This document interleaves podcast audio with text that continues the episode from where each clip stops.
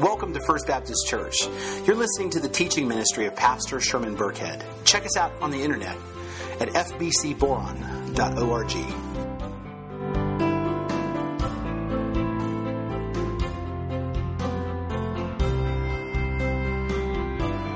I want to welcome you as we kick off this brand new series titled Pillar of Truth. And the reason why we're in this series can be found in the book of First Timothy, chapter number 3, beginning in, in verse 14. And in the words of the Apostle Paul, it reads this way It says, I hope to come to you soon, but I am writing these things so that if I delay, you may know how one ought to behave in the household of God, which is the church of the living God, a pillar and a buttress of truth. You see, the church is God's instrument that He uses in the world to express and defend and uphold His truth. It is the church that God uses to lift the truth up before a dark world. The truth about the universe, the truth about humanity, the truth about our fallen nature, the truth about the good news of Jesus Christ. The church is the instrument that God is using right now to reach out to a lost and broken world to share with them the hope and the grace that comes from a personal relationship with Jesus Christ. It is the church that God is using right now to shine the light of truth in the world around us. It's the church that God uses to spread the gospel around the world. It is the church that God uses to bring real hope and comfort to the poor and afflicted. It is the church that God uses to bring real healing to broken families and broken communities and those struggling with addiction and those who find this world a dark and lonely place to be. As everything in the world falls apart, the church remains the steadfast pillar of truth. And because of that, Paul tells Timothy, I am writing you this so that you may know how the people the members of the church ought to behave because ultimately they are the church. You see, the church, it is not a building, it is not property. It's not a denominational organization. The church is a living, breathing organism that's made up of living, breathing individual people. In fact, Paul tells us in Ephesians chapter 2, verse 19, he says, For then we are no longer strangers and aliens, but you are fellow citizens with the saints and members of the household of God, built on the foundation of the apostles and prophets, Christ Jesus himself being the cornerstone, in whom the whole structure being joined together grows into a holy temple in the Lord. In him you also are being built together into a dwelling place by God, or in a dwelling place for God by the Spirit. You see, this right here, this isn't the church. This church isn't this building. You are the church. You who are right here are the church. And right here, right now, the church is gathered on this property. But the moment you guys leave, the church will no longer be here. The church will be dispersed out into the community because the church isn't a building. The church is people. And so the people are the church, and the church is the pillar of truth, which means the people collectively are all the pillar of truth. We all make up that pillar that upholds the truth for the world to see. That's why Paul points out and says that it's important how we behave in the church and how we behave also as the church. Now, this idea that the church which is made up of people, is the pillar of truth in the world around us. And this text right here in 1 Timothy that expresses that, those are going to be the springboard by which we are going to use to jump off into this new series that we're kicking off here today. It is it's the starting point of all that we're going to do and talk about in the coming weeks. And let me just tell you why. August for us is an important month.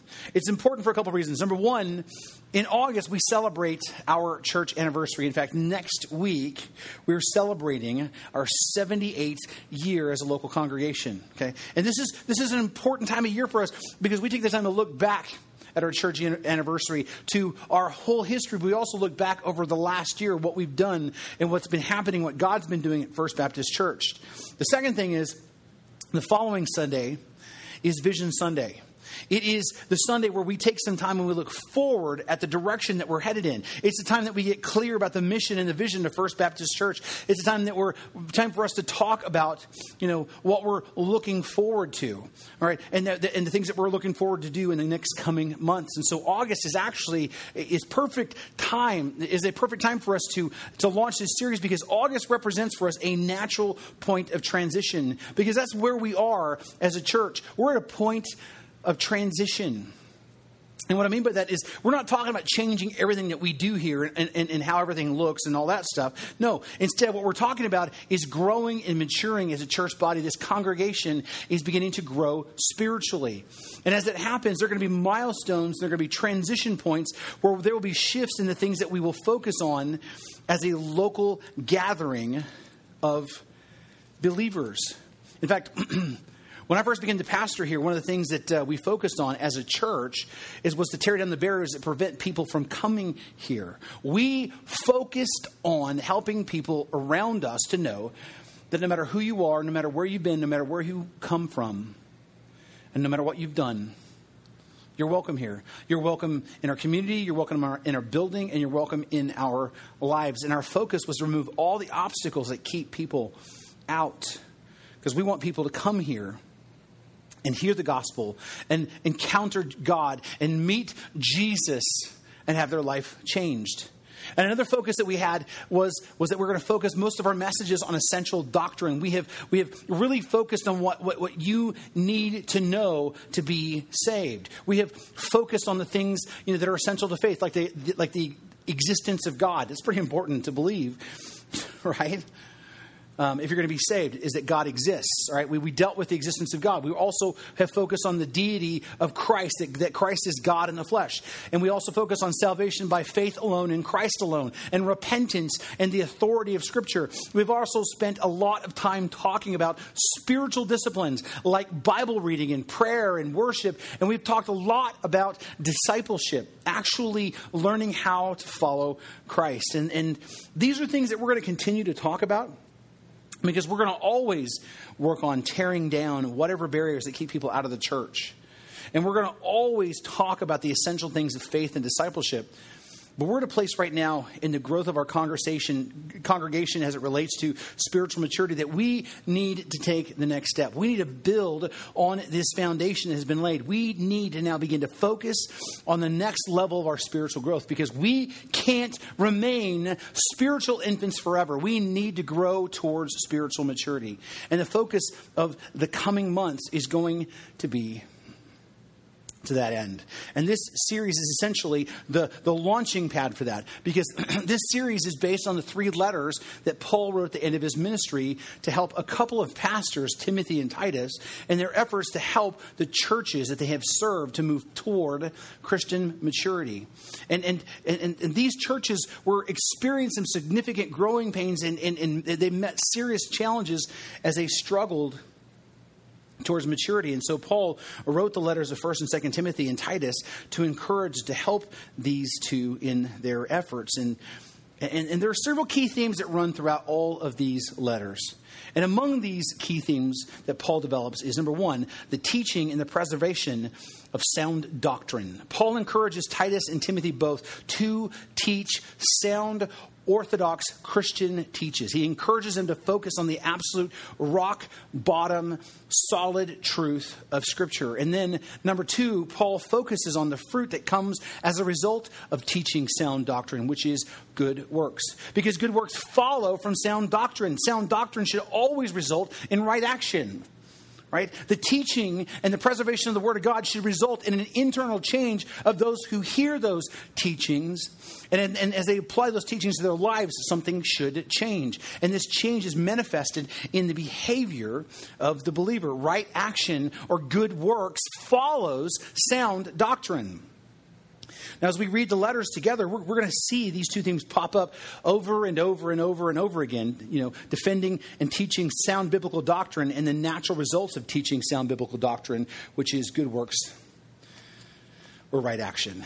And, and this is the point of the, of the transition for our church because we have been teaching foundational, sound biblical doctrine for the last four years. I mean, the church has always taught that, but we have really been focusing on these essential truths for the last four years. And as a result, we're beginning to see growth and maturity in many believers. And now is a time for us to, to, to be encouraging our church family to move beyond just learning doctrine and hearing the word, but actually allowing the doctrine to shape them who they are that allow it to change them in every part of their lives. Okay, it's time for us to grow up. Now, again, we're going to continue to focus on being a church you know, that, that, that welcomes all to come here. And, we're going to continually teach the foundational basic doctrines over and over and over again, especially the gospel. But it is time for us to take it to the next level. It's time for us to take ownership of that doctrine and begin to live it out and walk it out in our daily lives. And so this series is going to help us to see that and hopefully is going to help us to do that. And so this series is titled Pillar of Truth. And as I said, is based on the three letters that Paul wrote near the end of his ministry, which are 1st and 2nd Timothy and the letter to Titus. Now, before we jump all the way in here, though, let me just back up here for a second and let me just kind of share with you the context of these letters and ultimately what these letters teach. Now, the first thing that you need to know is that all three of these letters were written by the Apostle Paul. In fact, in the introduction of each letter, Paul identifies himself as the author. And this is the same Paul who wrote most of the New Testament. Now, unlike Paul's other letters that were written to specific churches, these letters are written to two pastors that Paul has put in charge of certain churches. And so these letters are called or known as the pastoral letters or the pastoral epistles. Now, Paul was once you know, a man named Saul who was a zealous Jew who had it out for the Christians. He was one of the original persecutors of Christians, right? In fact, uh, for nearly two years, he imprisoned and killed many Christians and families in the first century. But when Paul, you know, when he was on his way to Damascus, he was headed there to arrest, you know, the, the Christians in that town and destroy that church. When Paul was on his way, um, he experienced something that changed his life. He met the risen Jesus Christ and he became a convert to Christianity. And not only did he become a convert to Christianity, Paul became the most prolific evangelist and, and church planter the world has ever known. In fact, if you look at this map right here, on this map you'll see four different colored paths that Paul took. These are uh, Paul's four missionary journeys. Paul traveled thousands and thousands of miles, and he planted 20 churches throughout Asia and Europe, and he visited you know, many more churches, and he spoke to tens of thousands, if not hundreds of thousands of people. Paul is largely responsible for the spread of Christianity throughout the Roman Empire, and Paul took his calling very seriously. In fact, when he introduces himself, himself in all three of these letters, he points out that he is an apostle of Jesus Christ, right? Which means he was a sent one. He's an apostle of Jesus Christ by the command and the will of God. Now, Paul knows that this that, that it was God who called him. He knows that God converted him. He knows that God empowers him and sustains him. And so what Paul wants to do is he wants to glorify God in all he does. And so he takes his job as a minister of the gospel so very seriously. And so he's traveling around the Roman Empire, planting churches, building up local leaders, right? And then he would periodically come back to these churches and check in and make sure that things are going well. And he would encourage these, these, these churches and build up these churches. And then by the second missionary journey, Paul began to write letters to these various churches in order to give them instructions and, and correct errors and encourage them to continue in the faith. In fact, Paul's first letter that we have in our Bible is the letter to the Galatians, which is written about 51 AD, which is less than 20 years after the resurrection of Jesus Christ. And he, and he wrote this letter to correct the false teaching that that some people were teaching that, that, that, a person had to become a Jew and observe the law to be a real Christian to be saved. Now, understand, this letter is 20 years removed from Christ, you know, and, and, and and he's explaining in this letter in writing how we are saved and justified by, justified by faith alone, which means this idea that our theology, of the Christian theology was built over time, over the centuries, is actually a false idea because our theology goes all the way back to the beginning. Now, Paul, from the time that he was saved until the time of his death, he was 100% sold out for the gospel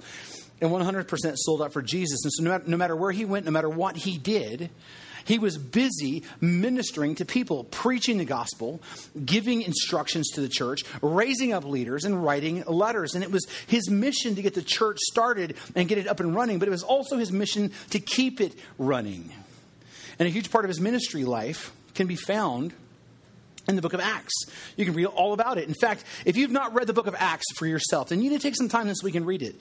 Read the whole thing, okay? Because it's a story of the early church and it's a story about Paul and his work to build and sustain the early church. And you will certainly understand more about what we're talking about and where we're going with this series um, over the next few weeks if you'll take the time to read it. Now, the book of Acts ends with Paul being arrested and sent to Rome, and he's put on trial before Caesar. That's how the book of Acts ends, okay? But that is not the actual end of Paul's story, because Paul actually, while he was imprisoned in Rome, shared the gospel with everyone he came in contact with, okay? And as a result, he converted a number of his guards and high level government officials to Christianity. His, his first imprisonment was really a house arrest, and, and so he was able to spread the gospel even more throughout Rome. And after his two years of imprisonment, he was released and he immediately went back to work, visiting churches and putting faithful men in charge and building up leaders for these churches. And it was during this time that Paul sent Timothy to the city of Ephesus and Titus to the city of Crete. Where, and these were two areas that had huge problems in their churches, and, and he left these men behind in these areas, making to make things right um, in these churches and, and, and, to help these churches progress out of infancy to spiritual maturity. And it was a huge undertaking because these churches had gigantic problems. They had serious issues, and Paul knew it. That's why he wrote these two young pastors these letters. He wrote them to encourage them and to help them and, and to strengthen them and help them to stay focused on their job. Now, somewhere between 62 and 64 AD, though, Paul wrote First Timothy and the letter to Titus.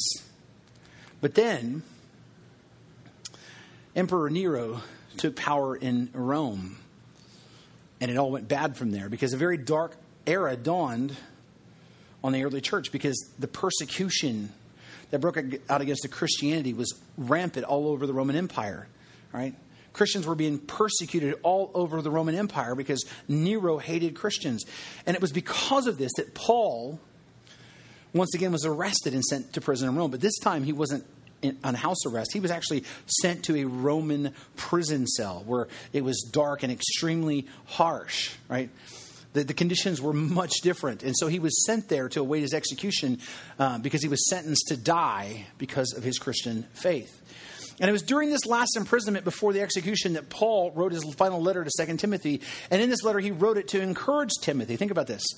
That he, he wanted to encourage Timothy. Paul's in prison, he's going to die, but he's writing to Timothy to encourage him because Timothy was facing some really difficult times because it was hard to be a Christian at that time. Many believers were being tortured and killed and, and persecuted, and many people were leaving the faith to spare themselves of that persecution. All right, and false teachers continue to pop up and try to steal away true believers. And Timothy was probably a bit discouraged by all that. In fact, it, it, was believed that Timothy witnessed Paul's arrest. And so Paul wrote him this letter to strengthen his friend so that he would continue to do, what, do the work that Paul had started. Because Paul knew that's how the gospel and how sound doctrine would, would continue from generation to gener- generation, that it would continue through people like Timothy and, and Titus teaching and defending sound doctrine and building up new leaders who would do the same thing. And so that's a brief outline of Paul's story and the story about how we got the letters that, that we're going to look at. But let's take a minute and talk about Timothy and, and Titus for a minute and, and, the cities that they're working in. Timothy was a teenager when he met Paul, and, and, his family lived in Lystra, which was in Galatia. And his father was a Greek man. We don't know anything about his faith, but Timothy's mom and grandmother were, were Jewish women who were faithful, and they taught Timothy the Old Testament scriptures when he was young.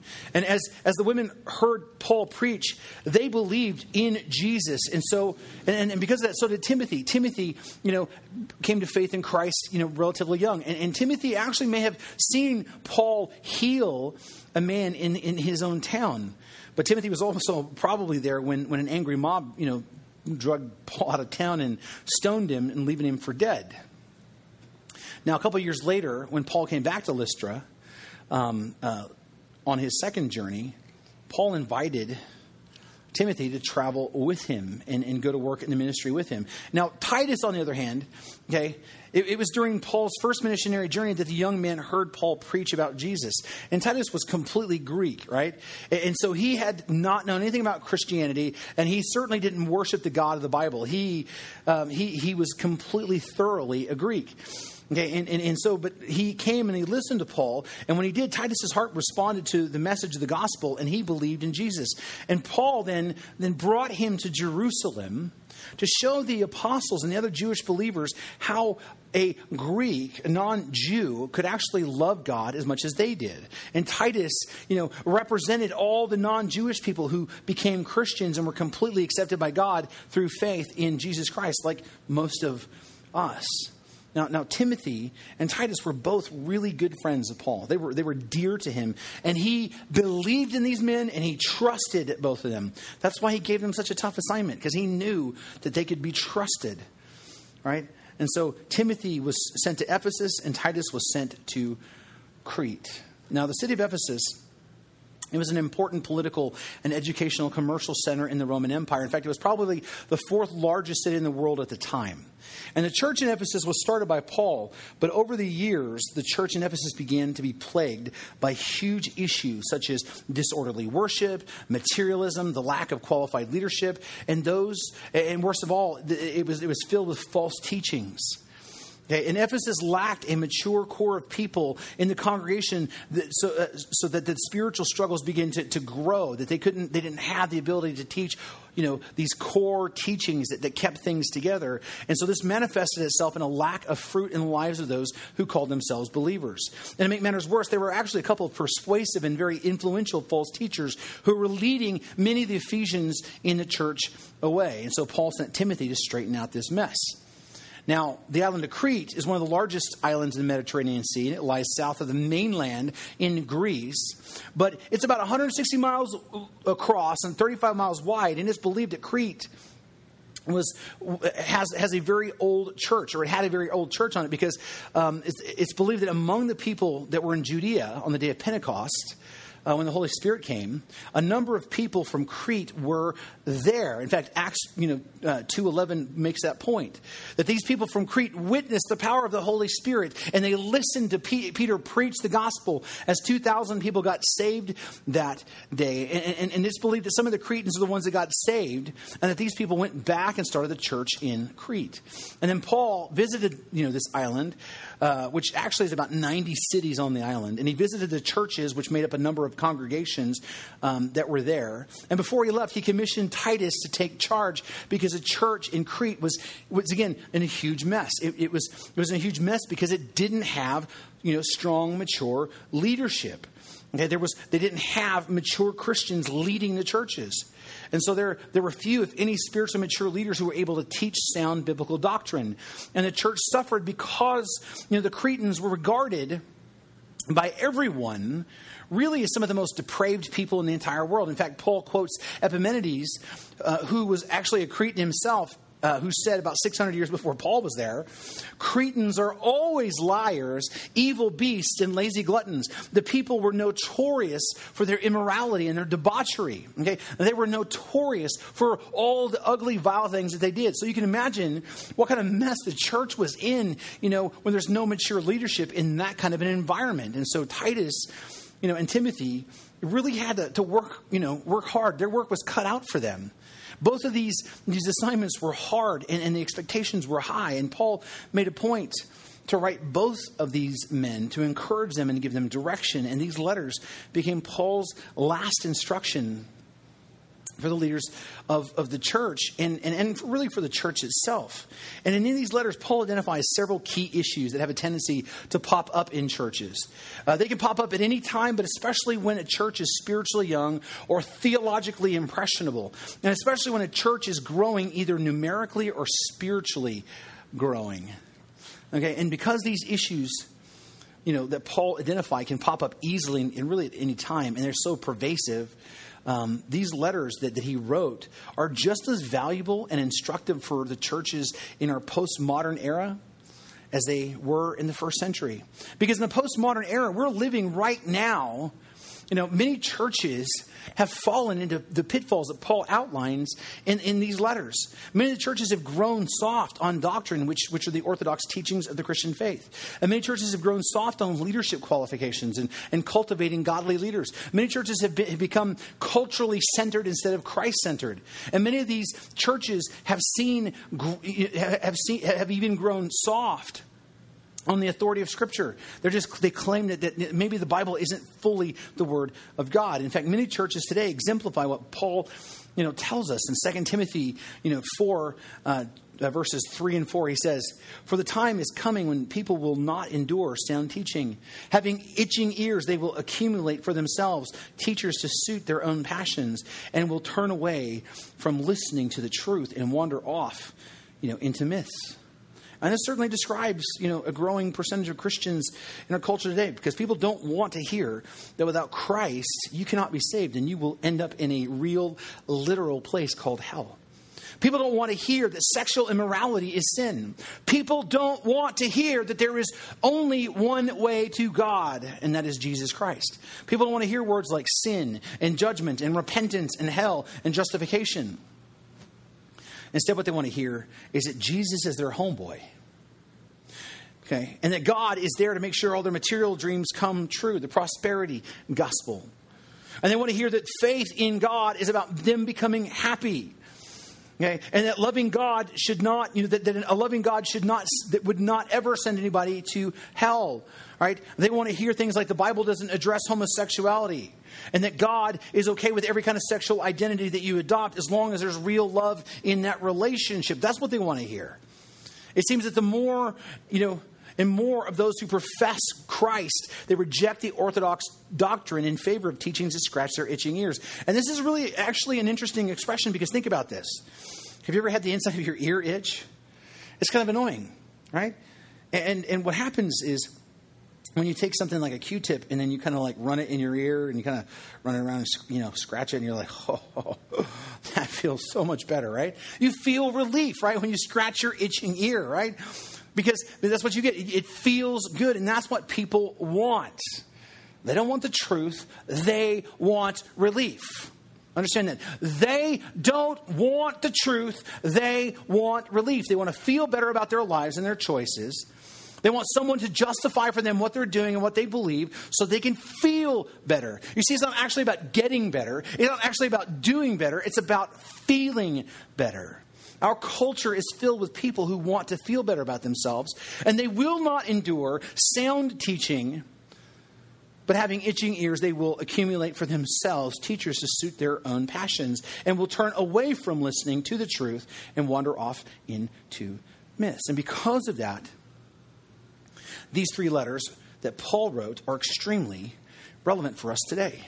And so, with that, we're going to spend the next several weeks of this series digging in and studying the first letter and second letter of Timothy and Titus. We're going to dig out the common themes. We're going to look at the problems of the churches at Ephesus and Crete, and we're going to look at the pitfalls that we ourselves can fall into. And then we're going to uncover the solutions to these problems that Paul outlines, and we're going to do what we can do to apply these things to our church that Paul instructs for us to do. Because the time for us as a congregation is to grow up. It's time for us to grow spiritually. It's time for us to develop a more godly pursuit, that, that we develop more godly leaders so that we can help this church grow towards the spiritual maturity that God is calling us to, so that we can be the pillar of truth in this community that God intends for us to be. And so let's get started this week by examining one of the key themes that runs throughout these letters. And I think this is probably the biggest theme that Paul deals with in these three letters, and that is doctrine. Paul talks about doctrine over and over and over and over again. In fact, this Greek word right here, um, which is one of the words that, that, gets translated as doctrine, this word is used in um, is used 15 times in these three letters. And let me put this in perspective for you. This word right here is used a total of 22 times in the New Testament. That's 68% of the times this word is used, it occurs in these three short letters. Remember, there's 22 books in the New Testament. Okay? And there are actually two words in the New Testament that get translated as doctrine because they are both related. They have the same root word and they really have essentially the same meaning. And both these words combined in the New Testament occur about 45 times, which means a full one third of the, of the references to doctrine are in these three letters that make up less than 10% of the New Testament. Doctrine is a huge and important theme in these letters. In fact, Paul says to Timothy, that he is to, to tell certain people to not teach uh, other or false doctrines. He points out that people who sin are lawless and, and are disobedient, that, that, that, what they do is contrary to sound doctrine. He tells Timothy that servants of Christ are trained in the faith and good doctrine. He tells Timothy to devote himself to the preaching of the word and teaching doctrine. He tells him to keep a close watch on his behavior and the doctrines that he teaches. He tells Timothy that those who serve masters must honor them so that the name of God and the doctrine of God will not be reviled. Then he points out that Paul tells Timothy, you know, and as we pointed out before, Paul tells Timothy that, that they're going to be people who just are not going to put up with sound doctrine or sound teaching. And he tells Titus that, to, to teach what accords to sound doctrine. Doctrine is a huge topic in all three of these letters. But why? Why is it such a big deal? Why does Paul make it such a big deal about doctrine? Well, a couple things. Number one, doctrine literally means teaching, okay? It means what is taught. So a doctrine is a teaching, okay? And specifically, it's a teaching about faith. And so, Christian doctrine is essentially the teachings about Christianity. It's all the things that one is to learn as a Christian. In fact, that's how Christianity is passed from one person to the next and from one generation to the next. It's passed down through teaching or doctrine we are taught the gospel of Jesus Christ. It's doctrine. We were taught about our sin and our need for redemption. We were taught about Christ's death and how he is a substitute for us on the cross. We were taught that, that we are saved by grace alone, in Christ alone.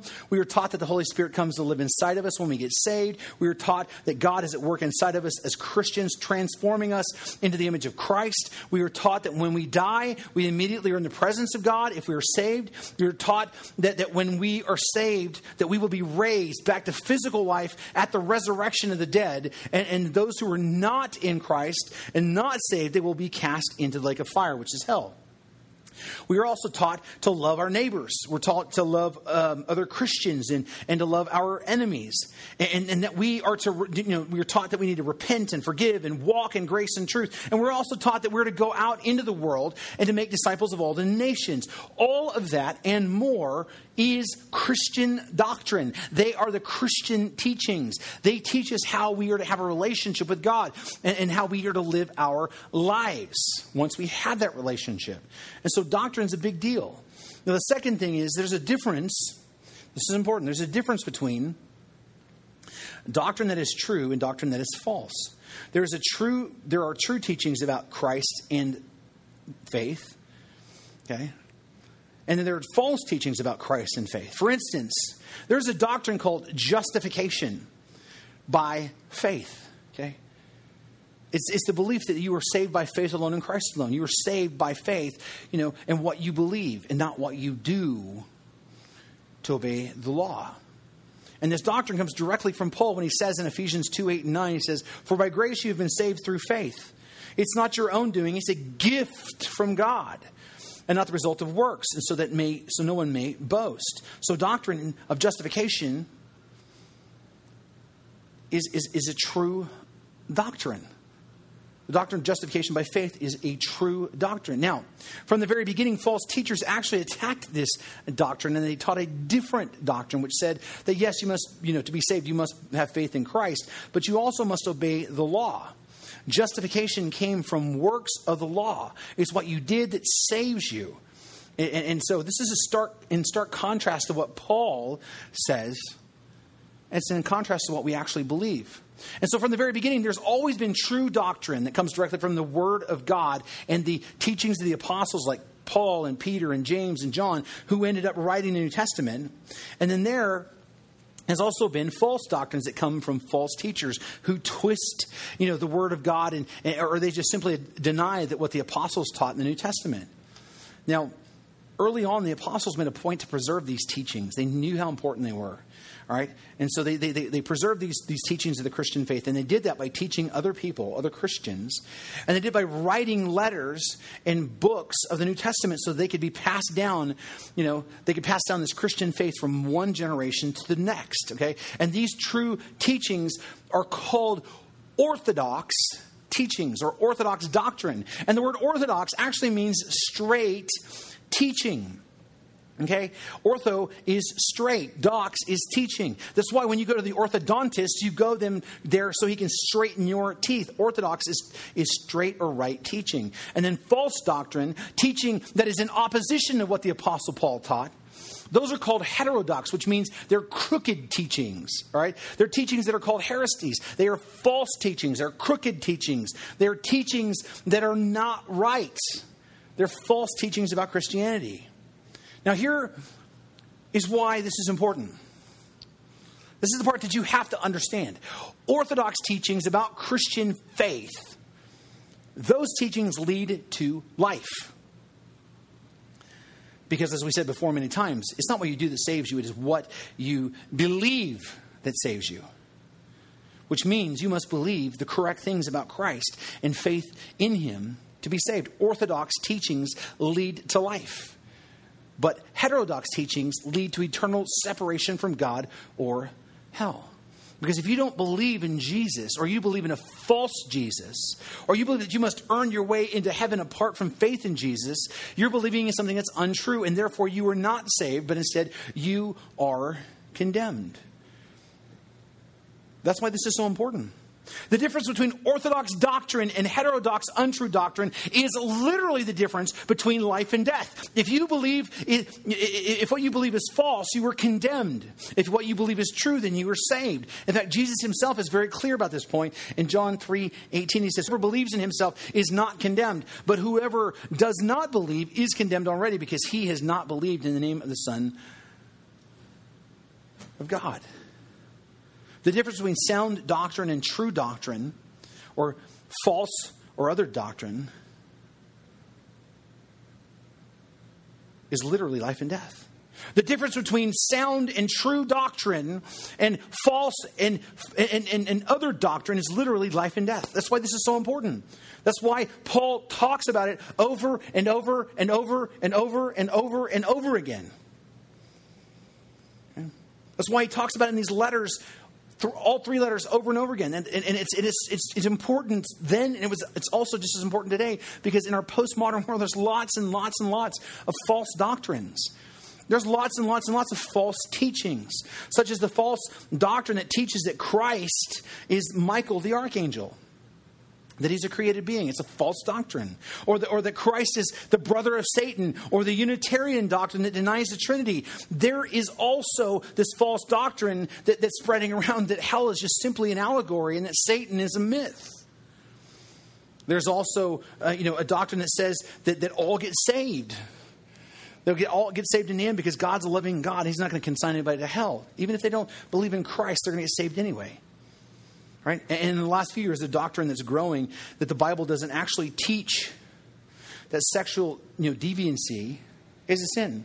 There are people that believe that, that, that, the Bible doesn't teach that sexual deviancy, such as homosexuality or fornication, which is you know, sex before marriage, they don't believe that, that, that, that the Bible teaches that, that stuff is a sin. Okay? That's the new doctrine. Our postmodern world is fraught with false doctrine. That's why Paul's letters are so important to us today. Now, let me just stop right here because I'm going to clarify something for you.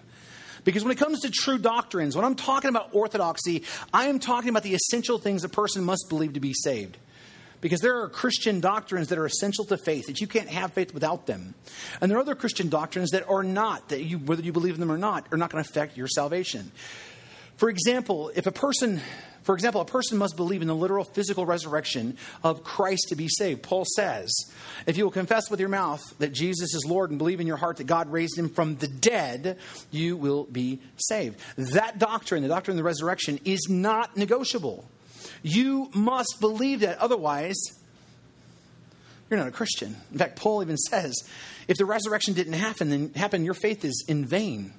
So it's essential that we believe in the resurrection. Now, on the other hand, there are lots of doctrines or teachings about how and when the world may come to an end, right? And these teachings have a wide diversity of opinion. And these teachings about the end times, you know, they are not essential to faith in Christ. It doesn't matter whether, whether you understand or don't understand. It doesn't matter whether you know or, or, or, or, don't know how and when Jesus is coming back. The only thing that you really need to believe is that Jesus is, in fact, coming back. But you don't need to know how and exactly when. So it doesn't matter if you're a premillennial dispensationalist or an amillennialist or any other kind of it's because you just don't care right? It has nothing to do with your salvation in Christ. Your end times perspective is not essential to your faith. And speaking of end times stuff, there's also a number of other non essential doctrines like this that people really get all worked up about and wrapped around the axle about. And it actually creates a lot of friction in the church because there, because there are so many of these people you know, who believe what they believe. And they believe they're right, right? And they believe they're right so much that everybody else is wrong. It's not that they that they actually had done all the homework. They just believe everybody else is wrong. And so and so what happens is they, they believe this so strongly that anybody that disagrees with them either obviously doesn't read scripture or they're just plain stupid. Okay. This these kind of things, when they get handled the wrong way, can actually create division in the church unnecessarily. That's why here at First Baptist Church we focus mainly on essential orthodox doctrines because we want to teach what is you need to know to be saved and what you need to know in order to live the life that God's calling you to live. There is certainly room to talk about these other things, but there is absolutely no room at all to get divided over non essential issues. Now, this is, now with that, um, in these letters, Paul himself is concerned with sound doctrine, orthodox doctrine. He encourages both Timothy and Titus to work to guard and preserve and to teach the sound doctrine that he gives. Right? And he gives them instruction to rebuke and to correct and, and, and anyone who teaches anything else that is not this orthodox doctrine. In fact, he says that those who are pastors are supposed to do that, right? They're to teach sound doctrine. He tells Titus, but as for you, teach what accords to sound doctrine. He tells Timothy, until I come, devote yourself to the public reading of Scripture, to exhortation, to teaching, or basically to doctrine. And this urgent message to teach and guard sound doctrine of Christianity is just as relevant for us today as it was for them in the first century. We as a church need to learn and to hold on to and to preserve and teach sound doctrine. We need to be students and stewards and teachers of the orthodox teachings of the Christian faith because we live in a world that's filled with false teaching. And these false teachings are leading a lot of people to hell. We need to be the pillar of truth that God is calling us to be. We need to do that by teaching and defending and preserving for the next generation this true, sound doctrine. Now, there's some people who, who call themselves Christians. They will say things like, well, you know, I, I just don't believe, you know, in doctrine. I believe in Jesus, but I don't believe in doctrine. I mean, doctrines are so exclusive and doctrines are so divisive, and, and do- doctrines cause people to divide themselves, and, and, and, doctrines cause wars, and doctrines are just, they're just man made beliefs and traditions, and they really have nothing to do with who Christ is and what he wants us to do. So I don't believe in doctrines, I believe in Jesus. Well, what is it about Jesus that you believe? Well, I believe that Jesus, when he came to earth, let me stop you right there. Let me stop you right there. Okay? Because that right there is doctrine. Well, that's not doctrine. I just believe in Jesus. Well, what is it you believe about Jesus? Well, I believe that he. Wait a minute. the moment you believe something about Jesus, my friend, that is doctrine. Anytime you believe something about Jesus or faith or religion or anything else, that is a teaching, that is a doctrine. You can say that you believe that Jesus is not God, that's still a doctrine. You can say that, that he was just a great teacher who was never resurrected, that is still a doctrine. Everybody, everybody has a doctrine. Whether you know it or not, everybody has a doctrine. Everybody believes in a doctrine. See, atheists believe that, that there is no God. That is still a doctrine. It is the doctrine of the teaching of atheism. Everyone who believes in something has a doctrine. The only question is is that doctrine true or not? Which is the heart of the matter, right? Because we said before, true orthodox doctrine leads to life, and false doctrine leads to spiritual death or hell. Everybody has a doctrine. The only question is, is whether or not that doctrine is true. And it's the job of the church and the church leaders and, and the members of the church to learn and, and, and to teach and to defend sound, true, orthodox doctrine. Now, the relevant question to ask at this point is what is the source of that orthodox, life saving doctrine? How do you tell the difference between the doctrine that's true and the doctrine that's false? How do we define really what's orthodox? Well, well Paul gives us the answer to that question in 2 Timothy chapter 3 verses 16 through 17. He says, "All scripture is breathed out by God." Okay, which means it's the very word of God. And it is profitable or useful for teaching or doctrine, for reproof, for correction, for training in righteousness, that the man of God may be complete, equipped for every good work. You see, the source of all doctrine,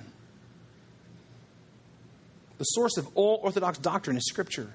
Scripture, the Bible, is the source of all doctrine, and it is the source of all sound doctrine because it simply isn't a collection of writings from some wise men. This scripture is breathed out by God. All scripture is the very word of God. That is why it's the source. Because it's the very word of the Creator God Himself. So, what part of Scripture is God's Word? All Scripture is the Word of God. But I heard there's parts of the Bible that, that, that are just some rehashed fables of some prehistoric nomadic, you know, uh, uh, Semitic tribes, and, and uh, all Scripture is the word of God. Well, you know, there's some some really gruesome parts of the Old Testament and that are really hard to take, and it just seems like that isn't who God is, and I just really struggle. All Scripture is the word of God, even the parts you don't like. Well, wait a minute. When Paul says all Scripture, now he's not talking about his own writings, right?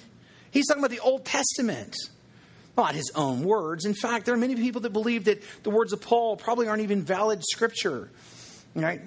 He's just included because of some church traditions and people decided they wanted him in there, right? And there's this whole theology from Paul that actually doesn't even fit within the gospel. Well, let me just tell you something. Um, the Apostle Peter, who was one of Jesus' closest friends and who was there for the life and the death and the resurrection of Jesus himself, um, and, and who was there when Jesus ascended into heaven and sent the Holy Spirit. All right, Peter, uh, writing between 67 and 68 AD, which is actually after Paul's last letter, and perhaps even after the death of, of Paul, he said this. He said, Our beloved brother Paul also wrote to you according to the wisdom given him, as he does in all his letters when he speaks in them of these matters. There are some things in them, his letters, that are hard to understand, which the ignorant and the unstable twist to their own destruction as they do other scriptures. And this word scriptures right here, this the Greek word in there, actually is used almost exclusively for holy scriptures. Peter believes that the letters of Paul are holy scriptures, that they're very words of God. We see the early church and the apostles who were with Christ viewed the writings of Paul as scripture. They believed that, this, that these letters were the very word of God. And so when Paul's letters say all scripture is breathed out by God, it's the equivalent of the word of God speaking on its own behalf. So, what part of the Bible is God's word? All of it the Old Testament, the New Testament, it's all the Word of God, including the parts about love and grace. And so, about all the parts that are about repentance and, and justification and sin and hell, it is all the very Word of God. And because it is the Word of God, it is useful for doctrine and teaching. We learn that, okay? And we learn what we know and what is essential for us to know from the Bible, which means if there's a doctrine that is not in the Bible, it is a false doctrine, like the doctrine of purgatory. It is not in the Bible, it's a false doctrine. It's a, it's a text taken out of context that gets twisted up into something else. It's a false doctrine. Or the doctrine that says that God is one of many other gods and an endless sec, uh, succession of gods you know, who were once men and who worked really hard and then followed all the rules and became gods themselves, who then give birth to people who are trying to become gods themselves. That doctrine is not in the Bible. The only source for sound doctrine the only source for sound doctrine that we have is, in fact, the Word of God. The Bible is the only place that we can look to to definitively define what is true and what is false. And because of that, I think that the first doctrine that we must learn and teach and defend is the doctrine of inspiration. We must believe the Bible is the very source of the Word of God. The, the, Bible is, in every sense, is a source of truth. It is the Word of God. And, and, and this is what, that the Word was actually inspired and breathed out by God. Now, God certainly used men to write His Word, to write the Bible, okay? In fact, He used 40 different people to write the Bible. And each wrote from their own personality and experience. But these men spoke from God as they, as, as Peter says, were carried along by the Holy Spirit. God wrote the Bible through these men. And so every word of the Bible in the original language and in the original copies is the word for word what God spoke through these men. And because of this, and because it's the word of God, then it is authoritative, it is infallible, and I believe it's inerrant. And because it's authoritative, infallible, and inerrant, is the only source for us to learn and to teach this life saving doctrine of the Christian faith. It must always be the basis of all of our teaching. And, and, and, and there are going to be some, you know, who's going to say, wait a minute, well, the Bible, you know, you, we have is in English, all right? And, and the words of God, it was actually written down in Greek and Hebrew, which are different from English. And, and not to mention, there have been found lots and lots of manuscripts that go far back as the second century, and, and, and no two copies are exactly the same. Every copy has a difference. I mean, there's lots of variations between these copies. So how can you say that the Bible, you know, that we have today is, is the Word of God? And it's really simple. It's called textual criticism. And what textual criticism is, it's really the, is simply the detailed study of all the known Bible manuscripts, where scholars compare every single document and they look at every word and every letter and every punctuation right? And, and, and, the source of where these documents came from and what the materials are written, written on. And what they're doing is they're trying to ascertain what, what the Bible originally said. And the results of, uh, uh, uh, uh of modern scholarship have established that the Bible that we have today is, is actually 99.5% accurate to what was originally written down. Okay? That's incredible. 99.5% accurate. And that's and, and that last 0.5% of the text, it's not really been 100% settled by textual criticism. According to the consensus of scholars, even those who don't believe in Jesus, they say that it does not affect not one single essential doctrine, that every single doctrine that we know about in the Christian faith is in the Bible that we have today. Every single Christian doctrine is in the Bible that we have today. That nothing that's been no little deviancy, no little deviation actually changes that. And so, so we have in our possession, in fact, the very Word of God. And from that, we can learn and defend and teach the essential doctrines of our faith, which is exactly what we're called to do as the pillar of the truth in the world around us. Now, in this series, we're going to continue through these letters that Paul wrote and we're going to dig out the doctrines and the lessons that he wanted for Timothy and Titus to learn. And we're going to take every bit uh, uh, of that and we're going to apply it to our church family and we're going to apply it to our lives. And we're going to, we're going to, and we, are going to do what we can do to grow and become the mature Christ, you know, Christ followers that God is urging us to be. And, and, and the foundation that we're going to use and we're going to learn from and to teach this is the very word of God. And so, with that, I want to wrap up today. I want to make this very practical for you. And so, what I, what, what I want to do is, I, just want you to take out your Bible there, or, or, the Bible that's in the front row in front of you, or the mobile phone that, that, your Bible is on. Okay, just take that, and I want you to hold it up in the air. Okay, yep, come on, lift them up, hold them up in the air, and I want you to repeat after me. Okay, and say this: This Bible is the very Word of God. It's authoritative for my life is useful to teach me doctrine. It has the power to provide correction. It has the ability to train me in righteousness. And I believe with all my heart that this Bible was breathed out by God Himself, and I will cherish it and I will study it so that I can know and defend and teach sound, orthodox doctrine. Now, for your homework, I want you to take some time and get with God's word. And, and I want you to read through 1st and 2nd Timothy and Titus this week. Okay? These are really, really short letters, and you can do this in no time. Okay? They're like some of the shortest books in the entire Bible. You can you can do this really in just, just a little in, in no time at all. But read these letters because they're going to help you um, to really get your head wrapped around this where we're going in this series. I promise it will make a difference in your life. So let me pray for you. Heavenly Father, Lord, I thank you for your word, and I thank you for your grace and mercy, and I thank you for all that you've given to me. I thank you, Lord God, for, you know, um, that, that, your word speaks to us this way, that it is your word, that we can know that it's your word.